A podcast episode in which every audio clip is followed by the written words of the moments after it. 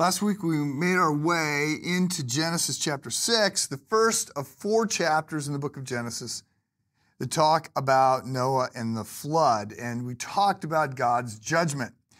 And I mentioned that judgment is a theme that runs throughout the Bible, and that uh, in spite of popular opinion, this is not a bad thing. We need evil to be judged, especially uh, when we realize that God not only responds to evil with judgment, he also responds to evil with grief and grace.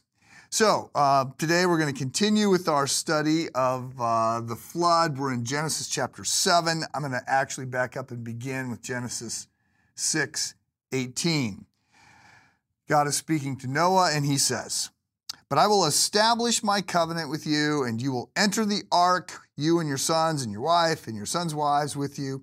You are to bring into the ark two of all living creatures, male and female, to keep them alive with you, two of every kind of bird, of every kind of animal, and of every kind of creature that moves along the ground will come to you to be kept alive. You are to take every kind of food that is to be eaten and stored away as food for you and for them." Noah did everything just as God commanded him. So the flood story carries a whole lot of uh, parallels, sort of literary parallels, with the creation story uh, that we looked at in Genesis chapter one.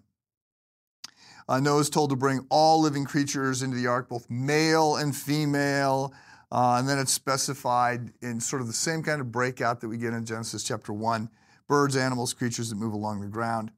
Uh, Noah is also to take every kind of food uh, that is into the ark. And, and this, this, again, it sounds like God's sort of directives to Adam back in Genesis one and two when he tells Adam, you know, you can eat from um, any of the, any of the food, uh, any of the trees of the garden, of course, except for the one.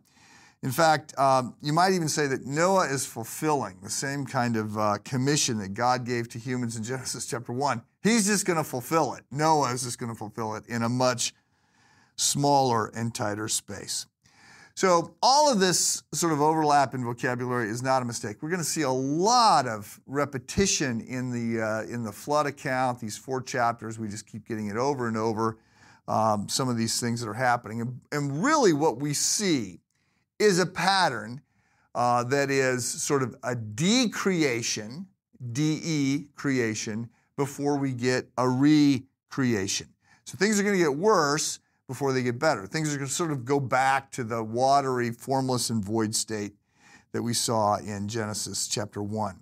So we've already encountered some of these ideas of the bad before the good, of death before life. We've seen this, uh, we saw this with the, the, the, the sacrifices early in Genesis for because of the sins of Adam and Eve. We saw this with Cain killing Abel.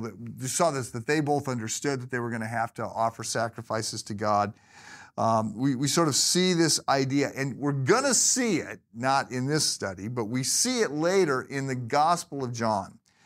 Uh, when Jesus will talk about how his seed grows.